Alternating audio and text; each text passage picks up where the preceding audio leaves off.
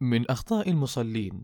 الفصل الثاني. نواصل حديثنا الذي بدأناه في اللقاء الماضي عن أخطاء بعض المصلين. فمن تلك الأخطاء ترك التزين للصلاة. فبعض الناس يحضرون إلى الصلاة وخاصة صلاة الفجر بملابس النوم أو بملابس رديئة لا يلبسونها في مكان عملهم أو مناسباتهم. وقد قال الله عز وجل يا بني آدم خذوا زينتكم عند كل مسجد.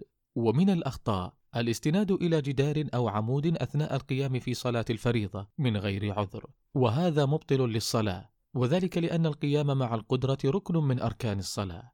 ومن الأخطاء رفع البصر إلى السماء أثناء الصلاة وهو محرم لما رواه البخاري عن أنس رضي الله عنه قال قال رسول الله صلى الله عليه وسلم ما بال أقوام يرفعون أبصارهم إلى السماء في صلاتهم فاشتد قوله في ذلك حتى قال لينتهن عن ذلك أو لتخطفن أبصارهم.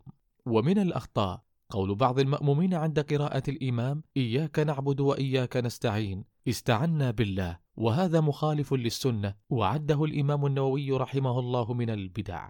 ومن الأخطاء رفع المأموم صوته بالقرآن والأذكار في صلاة الفريضة فيشوش على من بجانبه من المصلين. وقد قال النبي صلى الله عليه وسلم إن أحدكم إذا كان في الصلاة فإنما يناجي ربه فلا ترفعوا أصواتكم بالقرآن فتؤذوا المؤمنين. صححه الألباني. ومن الأخطاء عدم تأمين بعض المأمومين مع الإمام. وقد قال النبي صلى الله عليه وسلم إذا أمن الإمام فأمنوا فإن من وافق تأمينه تأمين الملائكة غفر له ما تقدم من ذنبه. وقال ابن شهاب وكان الرسول صلى الله عليه وسلم يقول آمين. رواه البخاري.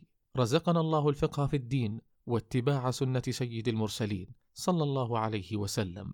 نكتفي بهذا القدر ونكمل الحديث بمشيئة الله في اللقاء القادم.